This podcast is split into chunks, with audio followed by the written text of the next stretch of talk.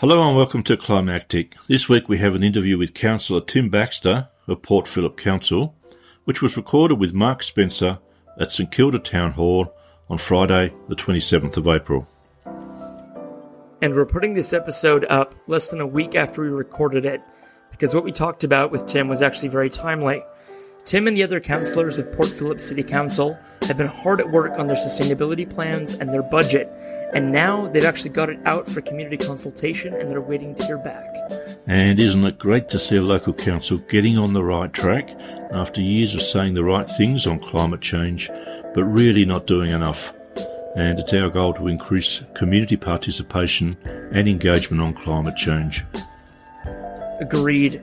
So I promised Tim, Councillor Baxter, we'd get this up as soon as possible and encourage our Victorian listeners, and yes, we know you guys are listening in Victoria, to check out the draft plan, and it's right there in the show notes.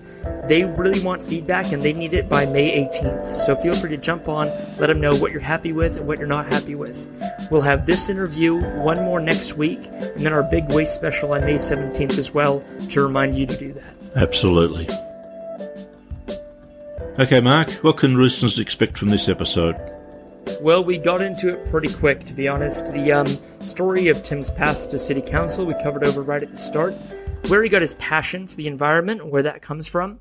Uh, then we move into some more of the moving parts of local government, uh, which I think is really vital for everyone to know who wants to affect change.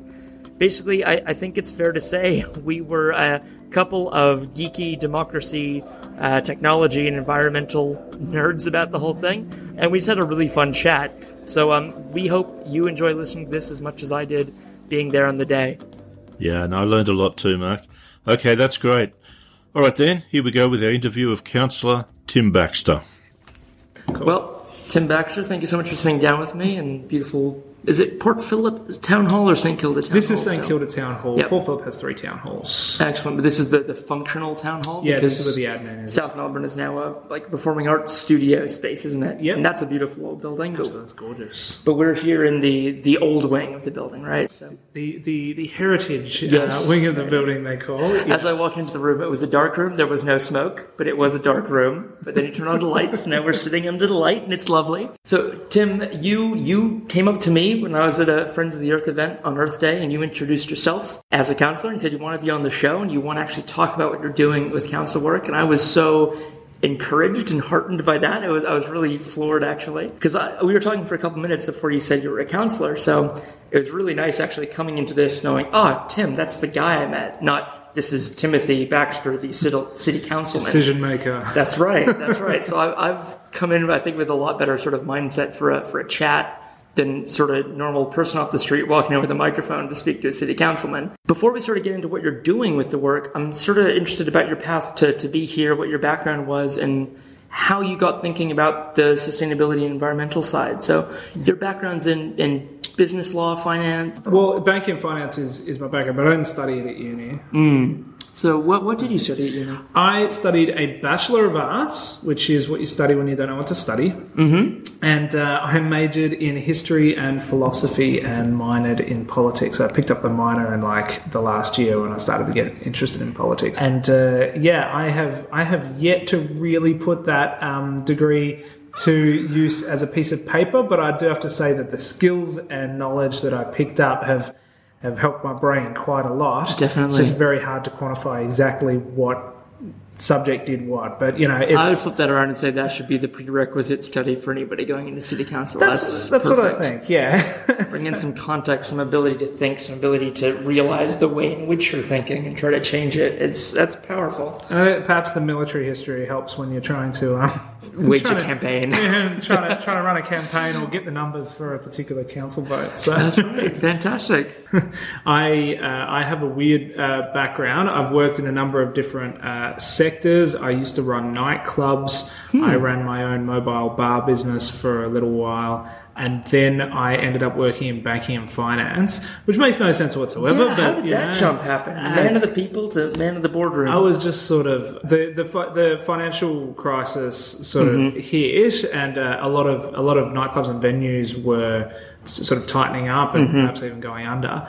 Uh, and uh, so I needed to go and work in something safe. I wanted Yep. to get married and start a family and stuff. Yes. So banking is about as safe as it can be. Although with the Royal Commission at the moment, that's There's some heads on blocks. yeah, yeah. absolutely. So, um, and so I got out of banking uh, roughly around the time that I was elected to council. And, and look, the path to that was not a professional path at all. That was mostly uh, based on always being interested in um, social justice and sustainability, and then deciding that politics was a good outlet for that. Um, uh, getting involved a little bit in the Labor Party, getting very disillusioned there and moving to the Greens, and then running for, for council there. And I think one of the things that uh, that makes you get really interested in local issues is that the moment you have kids in an area, because all of a sudden you're joining parents groups. Yeah, you're and- exposed to a lot more of that community. Exactly. There's so many aspects of the neighborhood you're even living there you're unaware of. Exactly. Yeah, yeah. We didn't know most of this stuff, and Mm-hmm. then once you start to put down roots, though, then you all of a sudden you start to get really interested in the minutes of the last council meeting. That's right. And um, uh, that's yeah. that's kind of a precursor to getting into local politics, isn't it? If you Exactly. find you're reading the minutes,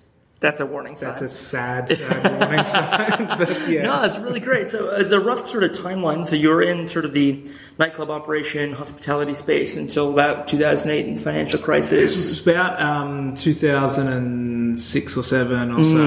Um, earlier, yeah. But uh, oh no, it was yeah, no, you're right. It was probably around 2008. Yeah, yeah. Okay, very good. And then, and then in business and banking, and then when did you run for council? The first time I ran for council was in 2012 Mm-hmm. um, uh, in the city of Port Phillip here, uh, and I was unsuccessful. It was very close, Mm-hmm. um, and I think that all that uh, did was make me more fired up to Yeah, to, to run close, again. yeah. Yeah, that's the thing. When you when you come close, that's uh, almost worse than getting uh, destroyed. Yeah, because it makes you come back. If, Yeah. if, if, if you'd been devastated, you'd been like, well, okay, I've tried. That's it. Door shut. Exactly, but I just got angry. So I, uh, so uh, I came back, and there were a number of different changes in between. You know, there were electoral changes in the way that voting happened for council that were actually quite beneficial. Mm-hmm. So, so this time uh, I came back, and yes, I got a better vote than last time, but it almost didn't matter. Even if I'd gotten the same vote as last time, I would have gotten in. So, Okay. uh, it just it just meant that uh, there's now more voices. Mm-hmm. You don't need as much of the vote to get elected, and uh, and I think it's it's a better council now. That's good. Did they do that by expanding the number of seats? Uh, they did a little bit, so they went from seven councillors to nine councillors, but instead of having seven single member wards where each in order to get on council, you had to get more than fifty percent of the vote in whatever ward you were running in. Yep. Uh, instead, they've got they've now got three multi-member wards, Okay. whereby uh, you know people who get a significant vote, but perhaps not fifty percent, they might get twenty-five or twenty percent or something, Yep. still have quite a good chance of getting elected Oh, that's really cool. um, which I think that broadens broadens it out to people that don't just have the most money or, or the biggest profile. Very good. Well, I'm, I'm very interested in the politics side. I, I've, I'm weaning myself off American poli- political news at the moment. Now's a good time to do that. Oh, it is. I- I'm going from eight or nine podcasts a day about American politics down to one a week. Okay. But I- I, I could get it. Like, it's really interesting how it was, you know, sort of first past the post system in the single party wards. Now it's kind of like a preferential system with the multi member Yeah. districts and stuff. But that's all talk for another day. And I don't know if any of my listeners are interested in politics. So we could do a whole new it. podcast on that. Just, Just local you. politics, how it works. I, I, I'm signing up. I'm yeah. going to be doing podcasts left and right soon. Good. Hopefully, just left. Yes. left and middle, left and middle. There we go. Good. Um, that's that's a really good idea. Of sort of where you're coming from. You you were this kind of man of the people. You you you knew how to run a business out in real life and interact with real people, and even people kind of when they're out on the town at night, kind of at their worst, and, and dealing with with the realities. It's not all just that that stratified atmosphere of the boardroom with banking and kind of Absolutely. that's great. So you, you're used to sort of dealing with a, a diversity of people. So when you got into council, did you have in mind who you were coming in to represent? Yeah, well, look, I mean, I uh, like I said, I, I obviously ran as a Green, Mm. not because I'm there to represent the Greens, but so that my community knows what I stand for. A lot of people they look down the list of their local. Ca- they don't know who these people are, who these Yeah. candidates are for local council. They come from anywhere, but at least you can say, well, that guy's the Green, so I've got a good idea about what he's about. Yep. He's going to be about sustainability. He's going to be about social justice, those sorts of things. So I did that to basically put a big flag on myself. These are the things I believe in. Uh, but in terms of uh, you know representing a particular constituency. Uh, look, some people come in because they've got a very narrow focus. I'm here to represent, you know, business, for example, and um, and that's all I care about. And if something comes up on council that's not about business, I'm not interested. That's not me. I, I, I try to be across everything. I'm I'm really do my best to represent everyone, even people who are very not nice to me Yep, when, and- they, when they have yeah. contact with me. Yep. And I, I really do my best to, to respect them as my constituents, even if they're the most right wing, so different from my values as you can possibly get. Mm-hmm. Yeah. My job to listen and, and to and to take their concerns on board. Yeah. If there's general constituencies that got me here, I would say that yeah, obviously people who uh, you know the kind of people who go out and pick up rubbish on the beach or go and do community plantings and those sorts of things, that would be I would say a natural constituency. Yeah, you feel quite aligned with them. You understand their interests, and you do want the best for what they're wanting. Yeah, absolutely. But I- but I certainly don't sort of prioritize them Yeah. above any other. Uh, Got a baseline group. respect for everyone who lives in your Exactly. constituency. Good. But, but but our values certainly align, and so there's definitely plenty of things on which I'm working hard, and that community knows I'm working hard on, and they give me very good feedback, often very frank Yes. feedback, but but good feedback. I, I'm glad to know you're getting that, that frank feedback. I've, I found, you know, it's it's a very pale imitation, but two weeks in of doing a show, like,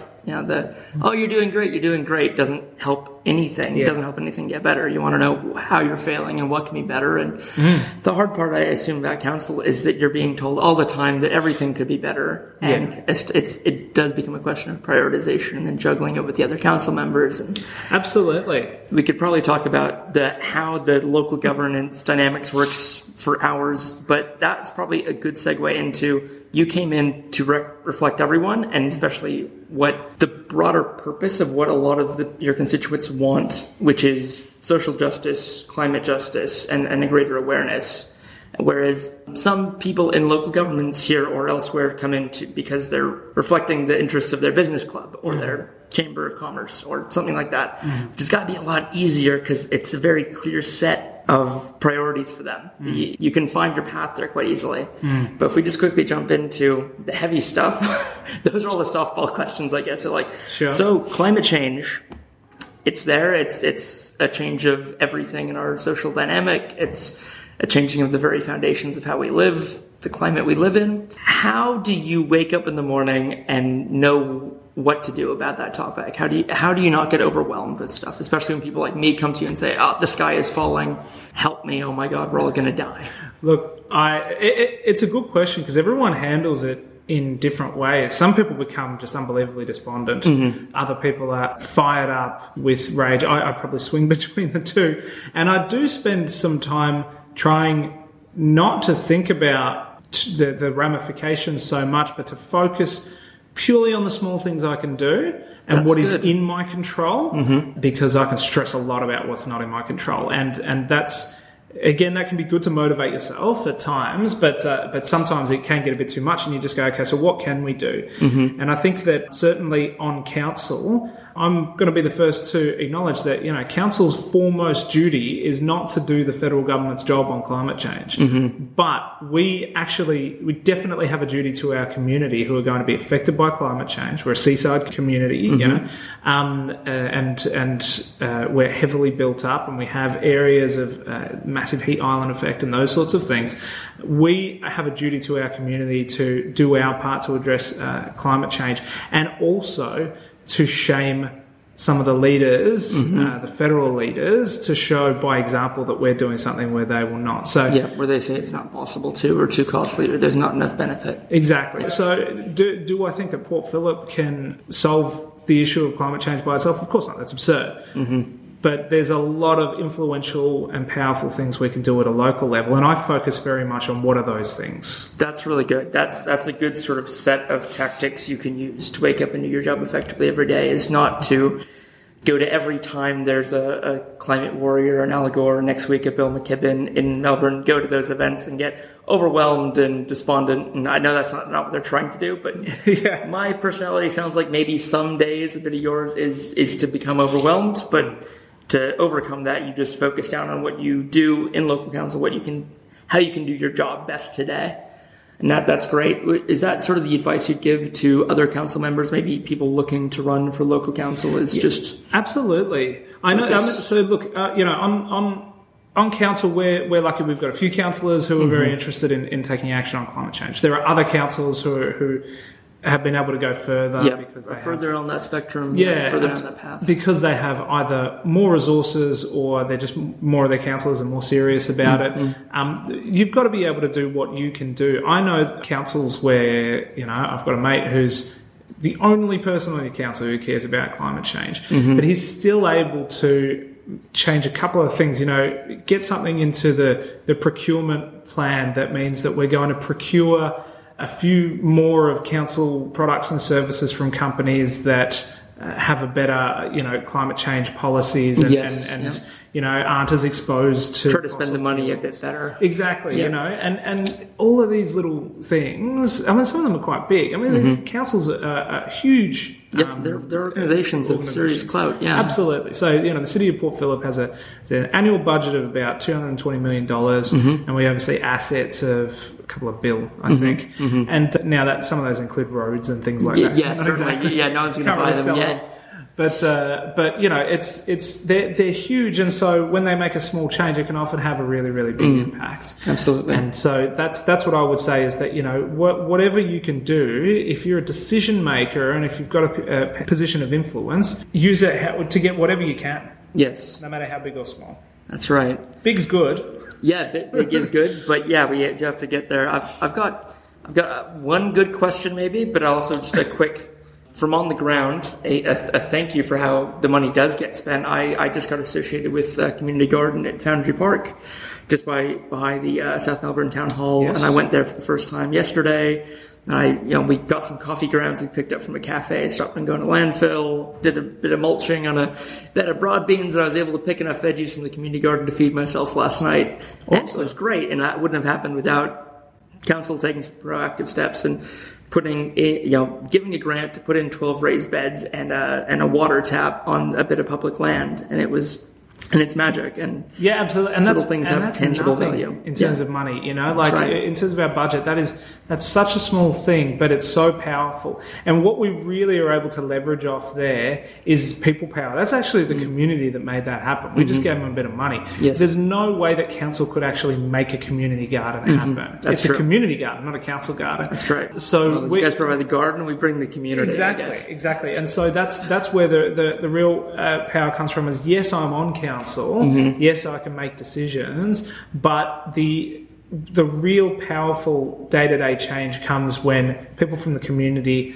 get together, organise, and actually say, we want to do this. Mm-hmm. How can you facilitate that? And council goes, well, you know, we'll do this, we'll do that. That is where really powerful d- things happen every single day in, a, in a local level, and I love it. Mm-hmm. That's right. absolutely love it.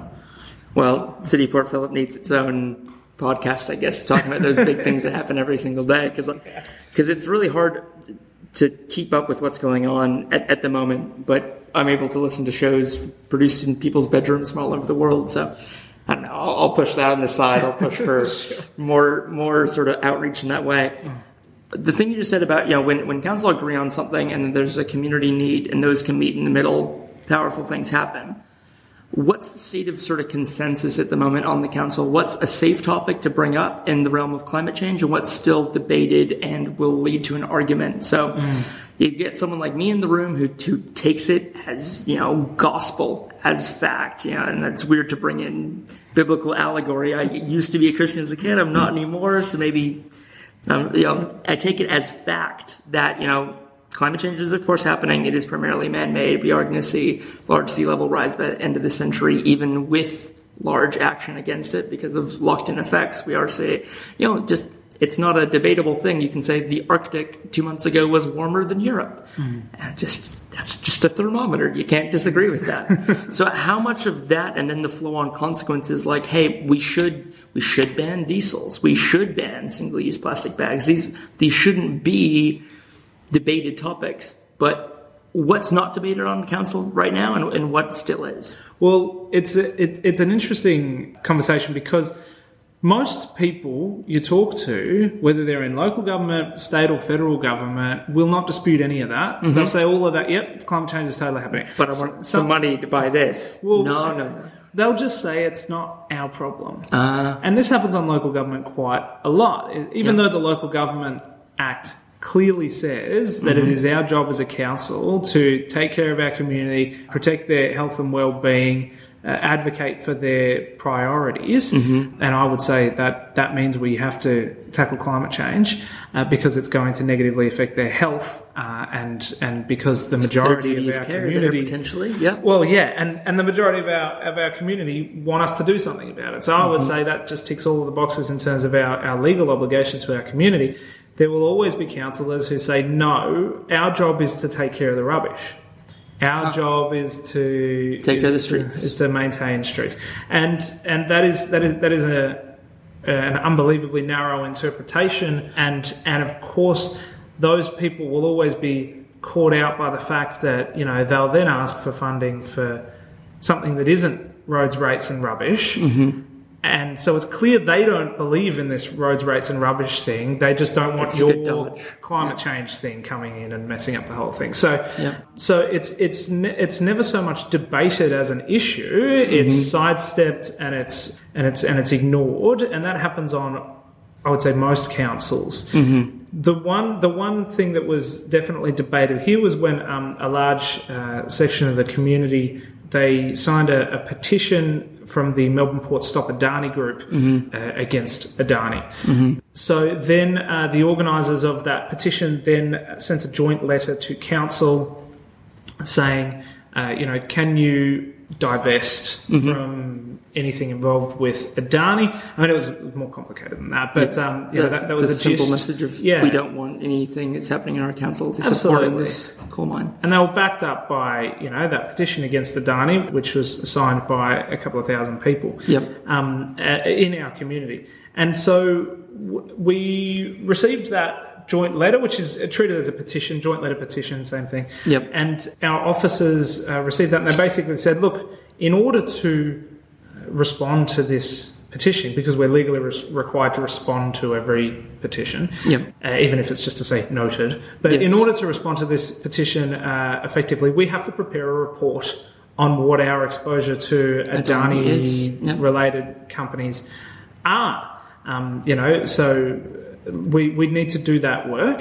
Uh, and uh, upon some questioning, you know, they sort of said it, it probably wouldn't be too difficult to do because we're already reviewing our procurement process. We're already working on our sustainable environment Yep. strategy, so it kind of would dovetail in with that. Unfortunately, a majority of councillors decided not to request that report from the officers. The rationale given by some of those councillors was that the officers are too busy they they don't have the capacity to take time and resources out to prepare this report, despite the fact that the officers had said it, it's kind of runs parallel to some stuff we were doing anyway. Yep. You know, we don't want them preparing this report, and so that that actually got voted down at uh, council. I personally was was shocked. I thought I thought we'll prepare the report and then we can argue about Yes. what's in the report later. At least get on the same page about Exactly. the findings of this report. Exactly, and I thought I thought preparing a report was just a, a, a, a, given. no-brainer. Yeah. Yeah. and so I was actually quite shocked that that the majority of councillors voted not even to ask for a report, Mm-hmm. and so uh, I was quite upset about that. The Melbourne Port Stop Adani group did come back later with a modified ask, which was mostly uh, just about us stating our opposition to Yes. Adani, and that got up. That that passed. that didn't require much from Okay. us. So the so the council's passed a proposition to say the council opposes Adani. Yes. Yep. But we won't prepare a report on what our involvement with Adani is. Exactly. So you know, the, the less you know, the better, I suppose. Yes. And and look, I understand why some people would be worried about that because that what's in that report? What if it turns out Mm. A major. Mm-hmm. contract that we've got uh, is is tied up somehow with the Adani, maybe Yep. even tangentially? Oh, what do we you receive do? from that company, the service they're giving them. and Exactly, so you know, so what do we do? But Yep. I would say prepare the report Yes. and then talk about what you're going to do. Because I might be able to compromise and say, you know, okay, we'll stay with them knowing that they're partially exposed, but Yes. because it'd be too much of a risk to council right now to Mm-hmm. Yep. do otherwise. But, you know, we'll But review it go as to we go down public the and say, oh, their contract's up in two years. We will review. Yeah. Yeah. all of that sort of stuff. So I, I, I just I thought that that was a sensible way to go about it. But Yes. so that was one debate. That was one uh, big climate change debate um, that has happened recently. But most of the debate. When we're going back and forth about how we structure, say, our sustainable environment strategy or our council plan, most of this stuff happens behind closed doors as we're just trying to work out where each other sits on Yes. things, right? So it's not exactly public debate. It's more, you know, going line item by line item and going, what do you think about this? What do you think about that? Uh, what are we going to put out to the community for consultation? And that's where a lot of that discussion happens. And uh, I, I, again, I say there's no vicious debate there, but some people would simply rather not think about this or rather not talk about Yeah. that. So, like the any opposition to the recognition and action on climate change doesn't come out based on someone's. Uh, it doesn't come out until there's you're literally going line item by line out line item in the budget. There's not ever an ideological debate happening in council chambers because these two councillors are not from different parties but associated with. I know that's how, you know as we talked about with councillors' work. You're not you didn't run for the seat for the Greens party. The uh, federal parties don't put up candidates for city council. Sure, but I, I did. So the, the state Greens did endorse me. Okay, because because I was the lead Green candidate, and that meant that no other. Green was getting that endorsement. Yeah, exactly. Yeah. And so, so, so there was He's that. Mm-hmm. and that's unusual. Um, but the Labor Party has just announced they're going to start doing that as well. Okay, and that's quite a big change, isn't it? Because before that, Liberal and Labor didn't endorse. Well, they used to a while ago. Okay. La- Labor used to back in their good old days, bad old days, whatever they were. 80s, Um, 90s? Yeah, and Yep. uh, and then they stopped doing it, but now they. But I, I, I think it's valuable because it's just it's just You know where fessing up. stand. Yeah, absolutely. Yeah. So So, hopefully, you know, whatever inhibition is stopping that line item process, that just gets out in the, in the public a bit more. So you actually know who you are voting for and what they're going to do, rather than just saying, "Oh, yes, yes, we agree, we agree," but actually get people's priorities out front and center. So, like, if you say, "Yes, I'm not opposed to action on climate change, but it is my twentieth lowest priority," hmm. that means that none of the stuff needs to happen on climate change is going to happen anytime soon. yeah, yeah. So- that's that's that's basically what it is. So there there are some people who they may care about it, but it's not anywhere near their their top priority. That's right. You And prepare that list of, of what do you care about, and it's yeah, it's down exactly at the bottom. and that's why and that's why for a long time Port Phillip Council uh, really lagged in terms of sustainability because Mm-hmm. they always had councillors that sort of cared about it, but wasn't massively high on their priority list. It was always the first thing to get pushed aside, Mm-hmm. um, and so that's that. I think has changed. I think we've now got a council that, on the whole, is, is very keen on this sort of stuff, and and we're we're focusing very much on sustainability. But I think that in order to, I think that what people in the community need to understand is that in order to sustain that momentum, that can't just come from councillors.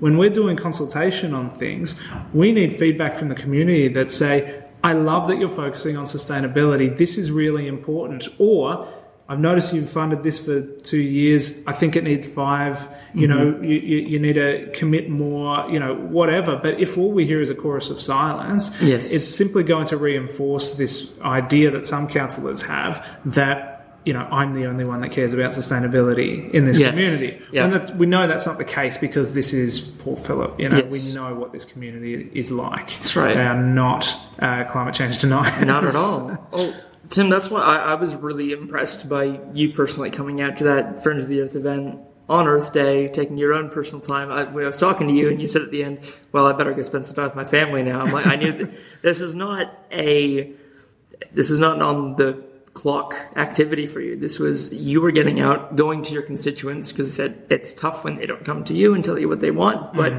Here we were in the park right next to Luna Park trying to talk over the roller coaster. And, and yeah, uh, the recording sounds pretty fun. And yeah, you, you came out to that. And uh, do you know, do other councillors do that to your knowledge? So one one other councillor did show up um, right at the end. I think she was coming straight from work, so I'm not trying to slag her off, but she she did come late. So that was Louise Crawford. Um, did make it there. Uh, and I saw her saw her briefly. That was just before we sort of did the photos in front of the the Mr. Moon. Yep. Uh, and uh, so, yeah, she did come along. Uh, there are other councillors who are certainly interested in these sorts of things, but you know, scheduling sometimes you just can't make a thing. Um, so, uh, Councillor uh, uh, Katherine Copsey uh, and Councillor Ogy Simic, for example, uh, are very, very keen on sustainability and, and climate change. Um, definitely, but Councillor Simic has a new baby, and Councillor Copsey, I think, had something else on. So, Yep. um, And it was a sometimes Sunday. yeah, and that's the thing. and It was a Sunday, and so sometimes we do get a bit of judgment from the community when we're not at an event because they think we don't care. But you know, we're human beings. We might have another thing on. Absolutely. um, that that that just happens. So, but but it is important that we get out to as much as possible to just see uh, to just show the community that your local representatives care. Um, obviously, there was a state representative there as well, and Martin Foley. These things are not. They might seem tokenistic, but it's a, it's a great reassurance to activists in the community that someone up there, an actual decision maker, is noticing and caring. That's right. You're not just yelling at the sky, and it, it it's good you address that it, it can seem tokenistic, and and definitely if you're not if you're not there yourself and you just hear that ah you know one of the local MPs showed up to an event like ah so so those people think that he's on their side so they'll vote. For. But then if you have the chance to actually listen to these people, and I think people listening to this will hear that you are indeed a person and not a council robot. Like you, I think actually hearing what people have to say is, is a great tool for empathy. And um, I, I was very heartened, you know, hearing Martin get up and speaking to you, of course. So I'm really looking forward to speaking to some of the other council members. Um, so the reason you kind of had me in today was quite timely because you're doing this draft that was just released of the. The Sustainable Environment Strategy, uh, which I'm I've- glad that's not an acronym. which is the SES, uh, which is which we've called a sustainable future. Mm-hmm. Um, and yeah, this is basically it came out of so when when uh, count, when a new council gets elected, they're required to develop a council plan, which Mm-hmm. is a strategic plan for that four year term. Yes. Uh, and uh, and it can go longer. So we, we, we did a, a ten year plan, Mm-hmm. and obviously the, the next council that gets elected can do whatever they want with it. They can modify it, scrap it, change it, whatever. Mm-hmm. Yep. But we just feel that ten year planning actually makes more sense, Mm-hmm. um, particularly when you're providing certainty to the community, but also to the organisation that's got to go and do all this work that we're setting that's up right. for them. So we, we put together a, council plan, and the council plan had some pretty ambitious stuff uh, in terms of sustainability. As I said, previous councils have not done so well on that, so there was actually quite a lot to come back to, to pull back. Uh, from uh, where they were. So we put that out there, and essentially what that meant is you can't just write some pretty words in a, in a council plan uh, document. You have to actually flesh that out, and that's why we then started developing strategies that underpin uh, this document. So, you know, we've got there'll be a waste strategy coming out in the next couple of months. There'll be a transport strategy in the next couple of months. Uh, there's a like an art strategy, and this one is the sustainability strategy. Excellent. So it's a draft strategy uh, that we've put together that fleshes out and says more about how we're going to achieve what we want to achieve. It starts setting some actual targets on things, which is really important, um, more than just words.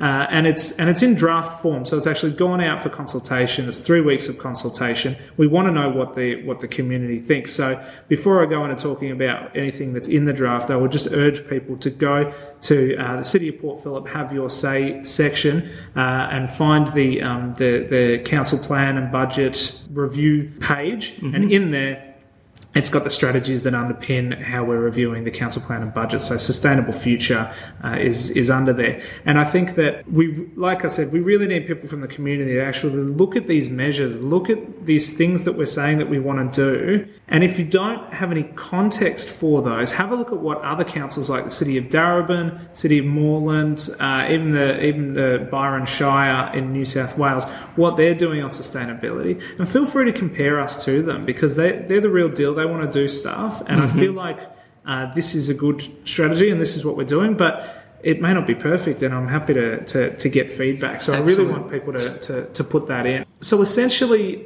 the, the the big difference that we're going with from previous councils is that previous councils had talked about a number of different ways in which we were going to live more sustainably.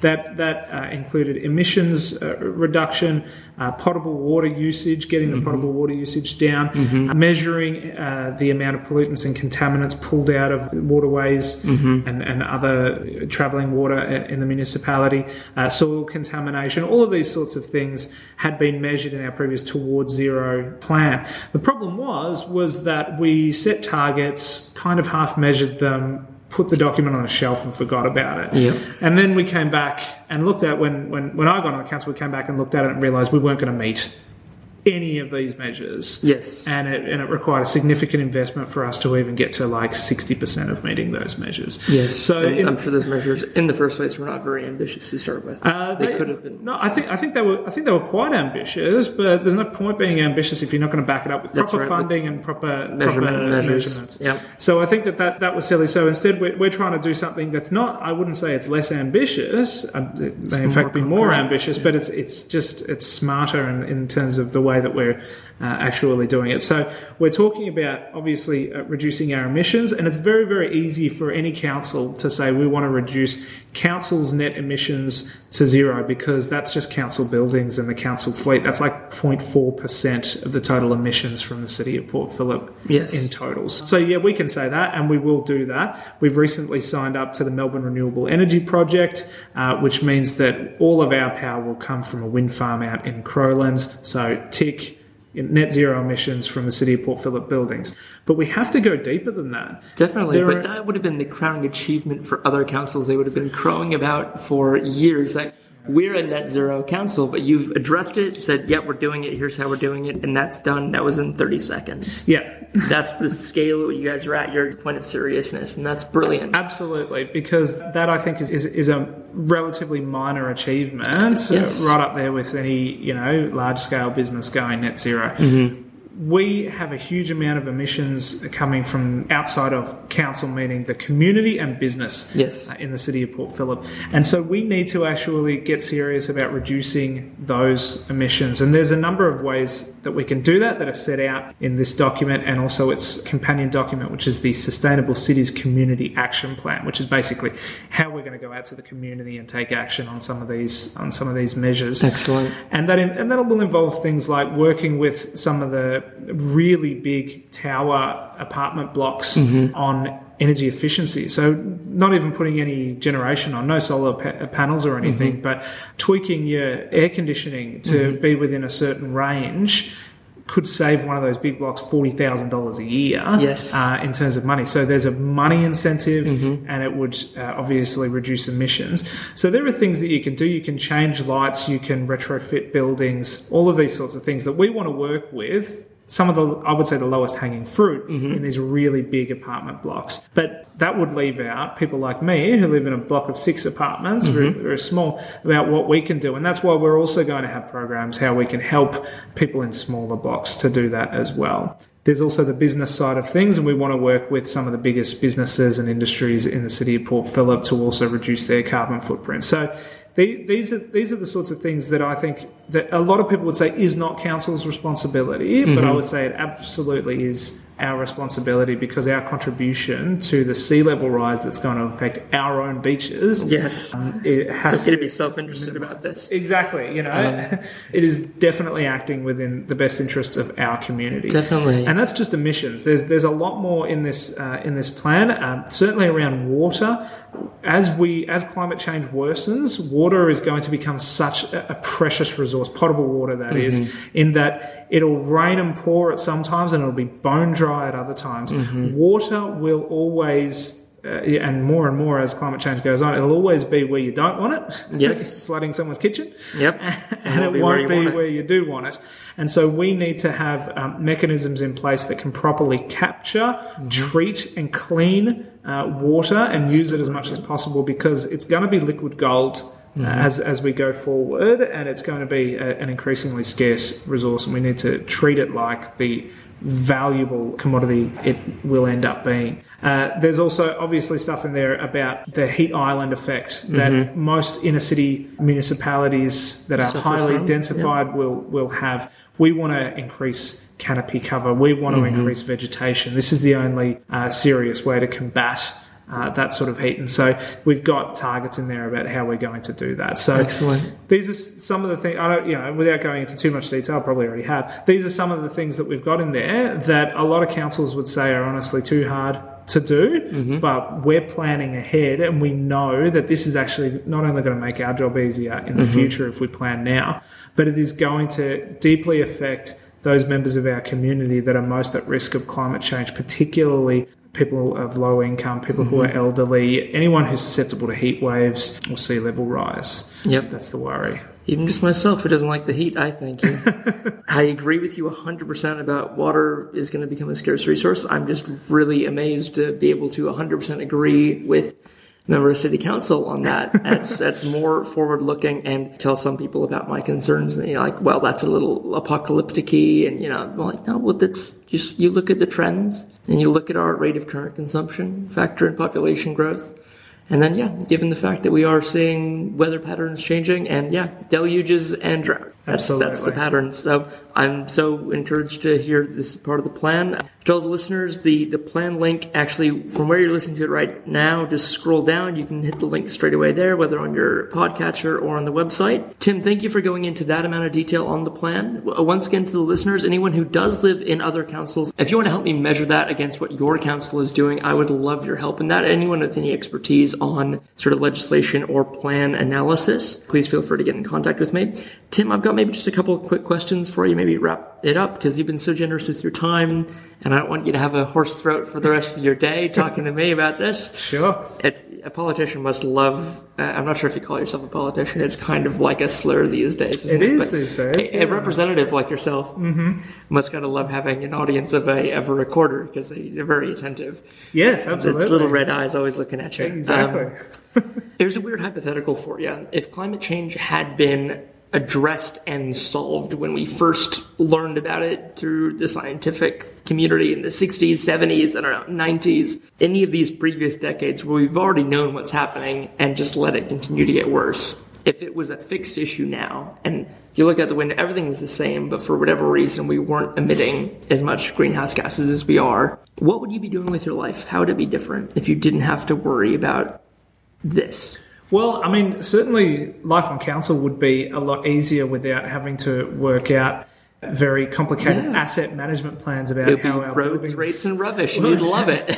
well, we, you know, we, we wouldn't have to worry about which of our buildings is going to fall into the sea. But Mm-hmm. um, certainly, social justice is a, is a big thing for me. So I'd really be working. I, I think I might still be trying to help people get solar panels on their roofs, Yes. just to save on their bills. Yeah. just to help people who, you know, low income people or people who are at risk in this community to help them in every way possible. I think I'd probably still be doing a bit of the same stuff that I'm doing. But I think also, I certainly have lots of other interests in, in terms of this community and the social justice angle. Housing and homelessness is a huge issue in the city of Port Phillip. We have a mm-hmm. very large homeless population and a lot of people who are at risk. We have a, a very strange dichotomy of very, very wealthy suburbs and very, very disadvantaged pockets of massive disadvantage. And so that's something that I think I'd probably be concentrating on uh, entirely if I didn't have to worry about this whole planet killing nonsense Yep. that we have to deal That's with. uh, that, with our current reality. It's very poignant. Um, so at the moment, because that is very important to you, you are having to kind of juggle those two. You know, do I care about the people who are suffering now disadvantaged right now? But then you said as well, like once you had kids, your your perspective kind of broadened and the horizon got a little further out for you, and you can Yeah. kind of. Do you kind of have to? Do, do you let yourself feel a little guilty sometimes when you're working on current problems and you're like, oh, that was some attention, some of my time that wasn't spent on the problems my kids are going to face. Yeah. Look, sometimes I think it's it's good to be part of a team. Mm-hmm. I've got two other two other greens on, on council with me. I've got We're going to get you four more. yeah, Six sure. more. And and I've got and I've, but there are there are other councillors who aren't Greens who who are still interested in climate That's change good. and They action in climate Good. change. So you know, so when I say a team, it's it's broader than than just Greens. So, but I think it's you know you delegate. You can't do everything, and so that's why we've sort of you know unofficially a few of us on council have taken different areas of focus and i think that happens on every council but i'm mr sustainability guy i'm mr you know emissions and energy and all of that sort of thing i'm the guy that's always going to be as informed as I can be and always have an opinion on these things. And we've got, you know, Kat Copsey, who's uh, very much uh, a waste um, sort of person, along with Councillor Dick Gross as well, actually, who's, who's the deputy mayor. He's he's also uh, he describes himself as a waste tragic, you know. So they've got their, their focus. You've got Councillor uh, Ogy Simic, who's housing, housing, housing. The guy knows his stuff. He's he's brilliant at that sort of stuff. So if we're able to sort of split up all of the problems of the world Yeah. between us, Yep. uh, we can then I can actually feel not too bad because I know Kat's taking care of that, or Ogy's Yes. taking care of that, or Dick's taking care of that. That you know we're, that we're giving someone's giving it the focus it needs. Yes. I think, and that that helps me feel a little bit better. That's really good. Um, another just just quick question for you with talking about how local government works, how it's kind of easy, f- uh, how the doors open for some people to hide behind. Well, that's not our problem. That's at the state government or federal level. Our job as local council is rates, roads, and rubbish.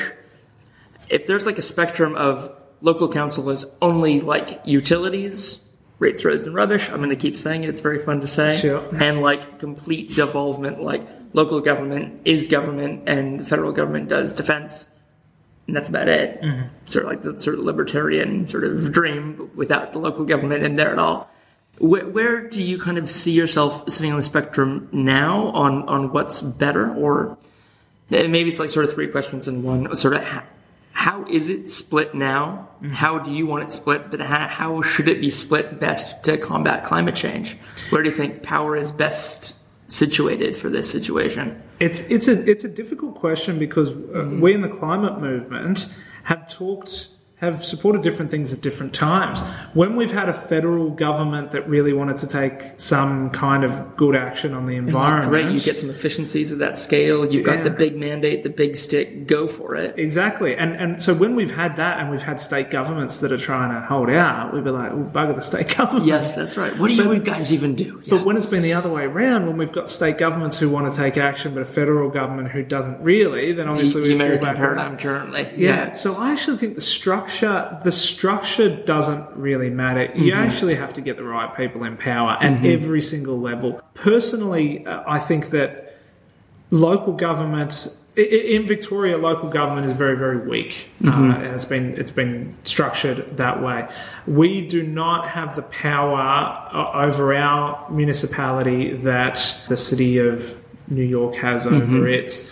Um, or, or that or that other uh, cities around the world, sometimes with bigger populations, sometimes with smaller populations. We can't even design our own planning system uh, in in the city of Port Phillip. Where our job is only to uh, make the decision on behalf of the minister, of the planning minister. So, for example, someone wants to build a block of apartments and they. Uh, you know, want some e- exemptions in, in, in whatever, and so it comes to us, and we have to make a, a ruling about how well that fits in with the whole planning scheme, which is a whole multi-layered Yep. scheme of different laws and, and regulations. We we can make a judgment, but we're making a judgment based on this scheme, which is the minister's scheme. Mm-hmm. If we wanted to change those rules, we would have to apply to the minister to do a planning scheme amendment and say we would like to change it in this way, and he could say no. So we're not really in control of planning in our municipality. Uh, there's a there's we're not in control of how we do our rates. Um, there's a, there's a, a statewide rates capping scheme uh, instituted by the state government. So we actually, as a as a local government, do not have as much power to sort of control our destiny as I would say a lot of local governments across the world have. And so sometimes you get jealous because you look at okay, well the the city of you know, whatever Hamburg in, in, in Germany or whatever, um, is able to do this, this, and this, and they can attack climate change in this way. Yep. And I sort of look at that and say, well, we couldn't possibly do that because we just don't have these powers or those powers. So it's tricky. And so if I was going to make any change to that structure in the system, I would say that I, I, I would embrace municipalities having more power Yep. but they also need to be more open and transparent with their communities because there's a lot of councils out there that operate in a vacuum, Yep. uh, essentially. And so there, it needs to be a true representative of its community in order to have that power. I think we do it quite well. Mm-hmm. We could probably do better, I'm sure, uh, but there are other councils that don't do well. Yes.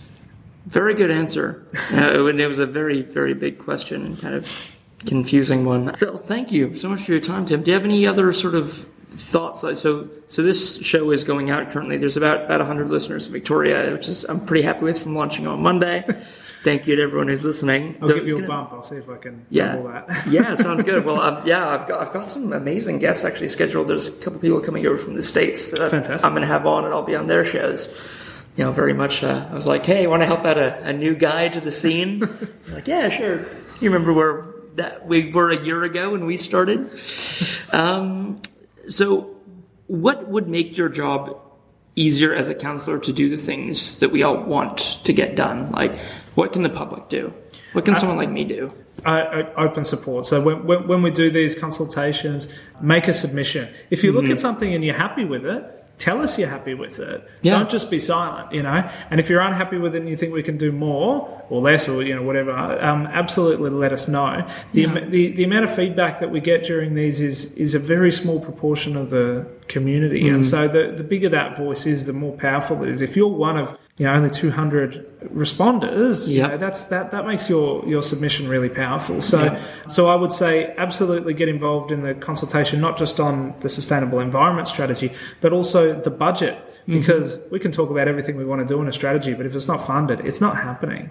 So you need to make sure that in the budget we've put enough money there. Do you think we've put enough money? Let us know. Yeah. Um, they, they, this is what we need. So sometimes I feel like a little bit cut off from the community that there's this silent com- silent majority out there that really wants us to do stuff on, on climate change and they obviously do because in my ward in canal ward the three people that were elected were a green a climate change uh, lecturer Yes. at, uh, at, at Melbourne Uni, um, and someone who, who self-described online as a climate activist. Clear that people in my ward wanted to, to, to send people to council to take action on that. But Absolutely. sometimes we just don't hear from the community for a little while, and there's They send you off, and then yeah, and look, hear pe- from them. look, people get busy. Like I Yeah. understand that. Like I'm, I'm not, I'm not berating anyone No, for not getting in but touch. this But just what would help. Please remember how powerful it is when you do get in touch. That it can make a huge difference. That's right.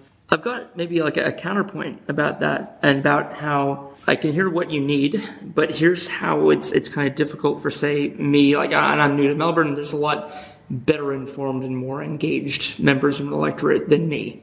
Um, maybe playing dumb with the audience, everyone can feel good about how they're doing. But and I already I live in c- city of Melbourne, just just across the street from the constituency, so I can see what you guys are doing, but not take part so much. Um, when it comes to the submissions, I can say, well, here's what would make it 100% good for me, and I will submit that. But then I know that, like, I, I'm only going to get, you know, if I'm lucky, 60% of what's good for me because your job is to weigh up all these pros and cons, and you're getting what's 100% best from everyone, these seven different parties, eight distinct groups, however many there are, and you're trying to find where the middle ground is. What I would really respond to well is a kind of panel. So if we do have the ability to get get the the residents and the commercial sector and this industry and that industry into a room and be like, well, here's the proposal. How is it for you? And they're like, well, we're okay with this, but this would really hurt us here. And I, I until I worked in an industry for a while, I don't understand how it works until I've gone and done it kind of thing. And So same I- with the budget. I think what you're talking about is um, is deliberative democracy, which is a really really exciting concept that's Yeah. used uh, in in different ways in different places. First off, I'll, I'll address one of your first points.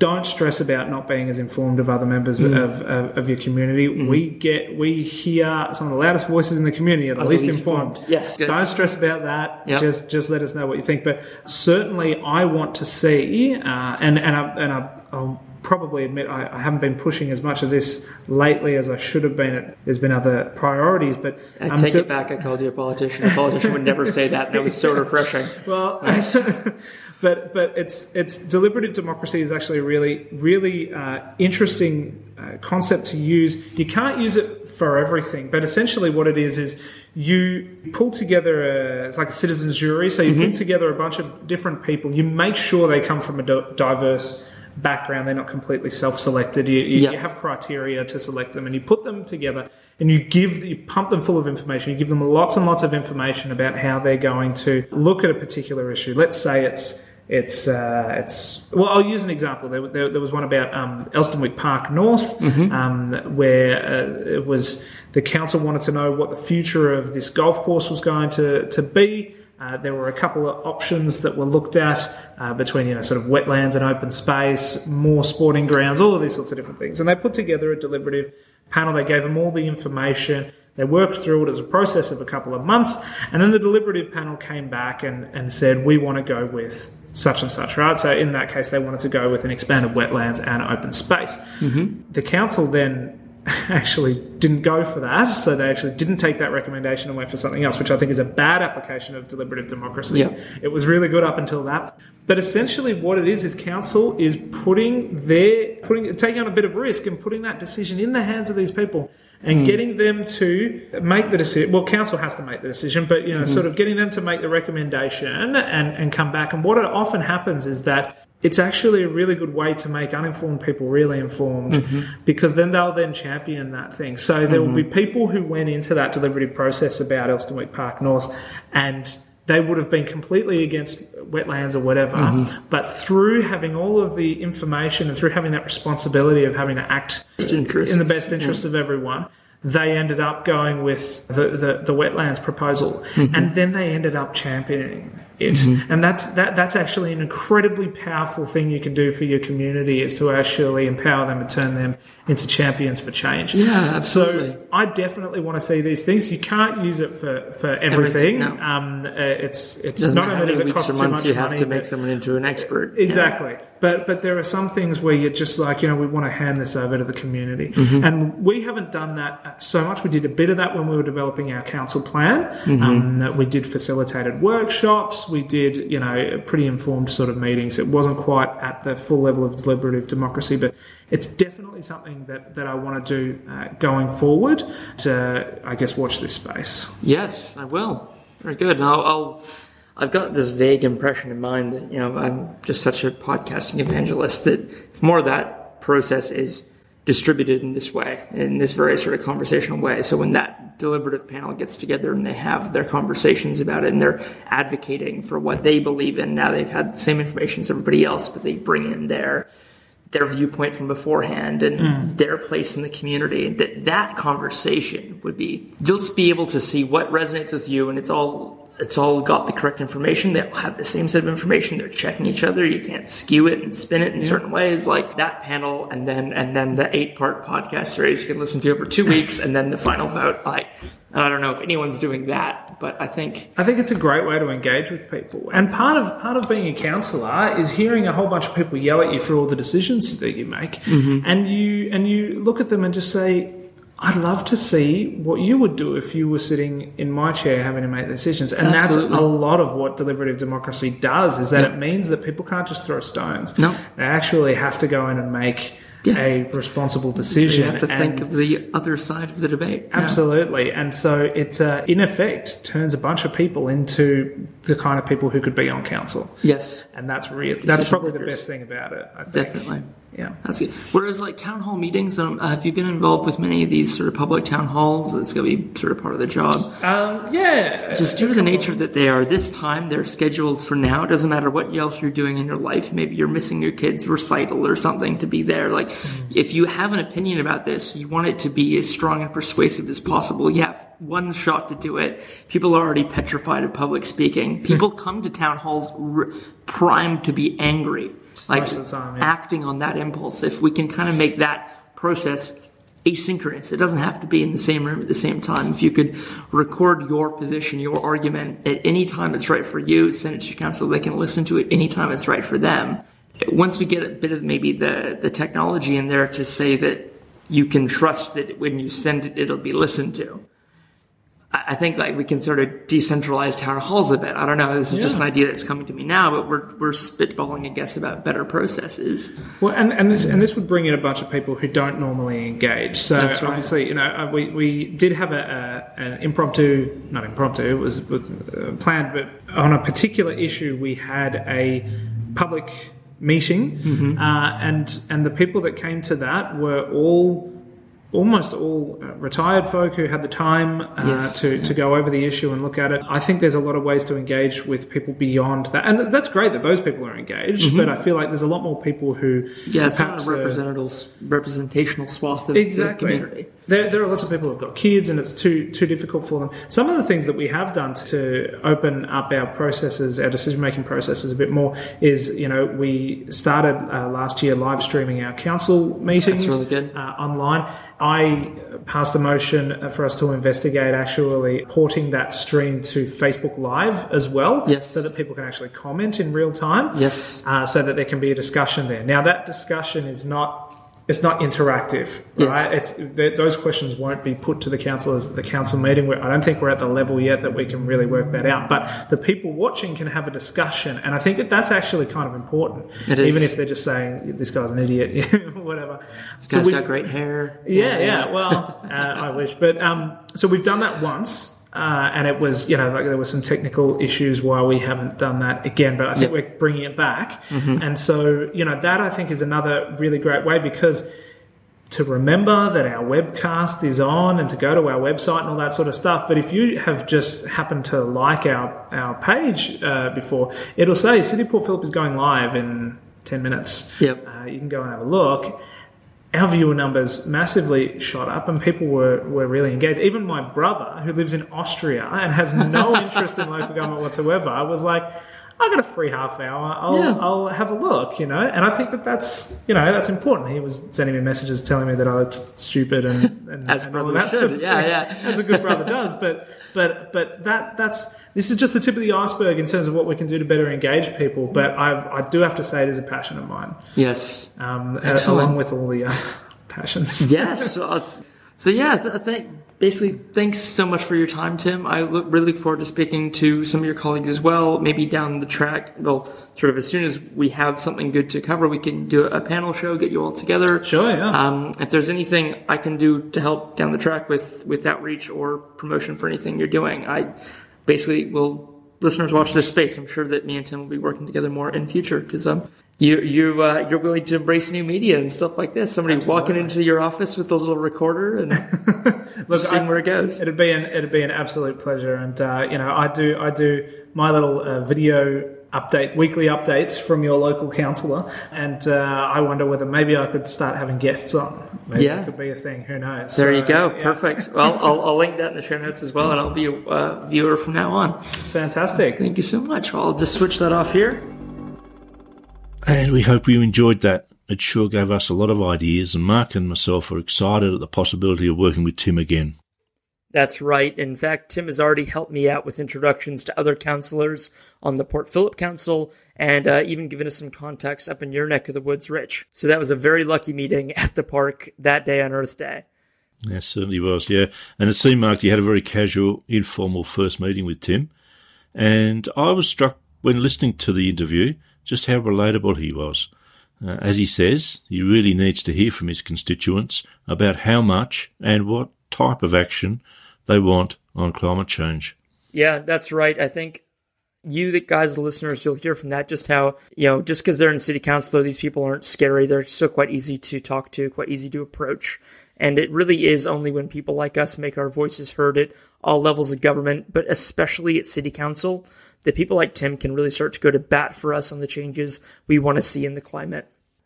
Seemed like that in the interview you covered just about everything, Mark, except waste. But we've got a big show coming up about that, and I wasn't sure if you'd forgotten. No, no, I, I didn't forget. Um, I did talk to Tim about waste, uh, but it was off mic after the interview. Okay. Um, Okay. Tim has kindly introduced me to Katherine Copsey. Now, she's another member of the council, another uh, Greens Associated member, and she's kind of the waste guru, is what Tim referred to her as. So I do have an interview scheduled her for next week. Um, I am able to tell you, though, luckily, happily, that Port Phillip Council, uh, their waste contractor was not offshoring to China. So if you put something in the recycling bin in Port Phillip City Council, that is not going to landfill. They're not doing it Ipswich City Council at this point. What I don't know and what Tim doesn't know at the moment either, and we'll need to come up with Katherine, is whether or not that recycled material is being stockpiled at the moment. So whether it's just sitting somewhere in a warehouse building up, building up, and what'll happen with their waste contract or whether they'll have to renegotiate their rates. And those are the questions that local councils are asking all over Australia, aren't they? That's right. All right, that's it until next week, where we'll be running a full interview with Dougald Holmes, and we'll be talking to him about his successful fights against polluting industries in Canberra. Thank you for listening. This has been Climactic, the voice of the people on climate change. Because Houston, we have a problem. The Climactic Collective. This show is produced by Hear Media, a boutique audio agency in Narm, Melbourne. To learn more and get in touch, head to hearmedia.studio. That's H E R E media.studio.